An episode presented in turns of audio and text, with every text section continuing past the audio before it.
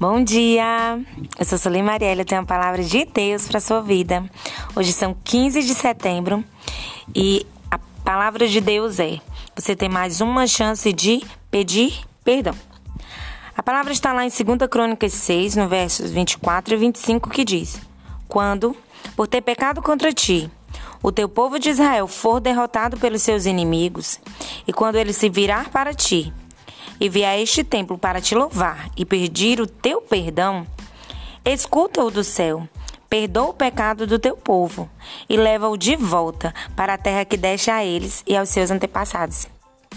Essa palavra vem nos mostrar que, quando nós pedimos perdão, o Senhor ele é misericordioso para nos perdoar. Quando nós reconhecemos nossas falhas.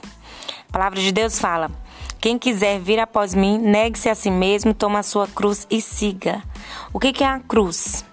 Na cruz você tem que deixar tudo, tudo que você tiver de egoísmo, de inveja, de amargura, de ressentimento, de ira, tudo que não faz parte do caráter de Deus é o que a gente coloca na cruz. E nós temos que confessar o nosso pecado diariamente. Você, nós temos que concordar com o Senhor que grande parte do nosso ser, ele está destruído e em des desacordo com o caráter santo de Deus quando nós não pedimos perdão. Quando nós não reconhecemos as nossas falhas, quando nós não notamos os nossos erros.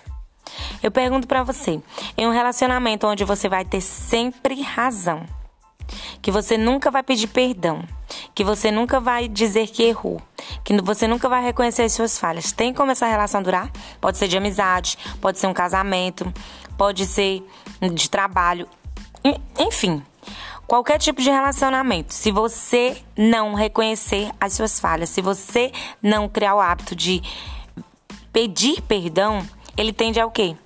A acabar. E assim também com Deus. Quando nós não pedimos perdão a Deus, nosso relacionamento com Deus vai se esfriando, se esfriando. Chega um momento que você não tem mais vontade nem de orar, nem de ir à igreja, nem de falar de Jesus. E nós somos o quê? Egoístas. Porque nós só pensamos em nós mesmos. E está na hora de nós pensarmos que nós precisamos pedir perdão para estarmos ao lado daquele que nos criou, daquele que cuida de nós, daquele que tem zelo por nossa vida, que tem ciúmes de nós. Amém? E essa é a palavra que eu quero deixar para a tua vida, para a tua casa. Que Jesus abençoe a tua casa, que Jesus abençoe a tua família. Você tenha um excelente dia em nome de Jesus. Se você ainda não me segue, me siga lá no Marielle Soli pelo Insta.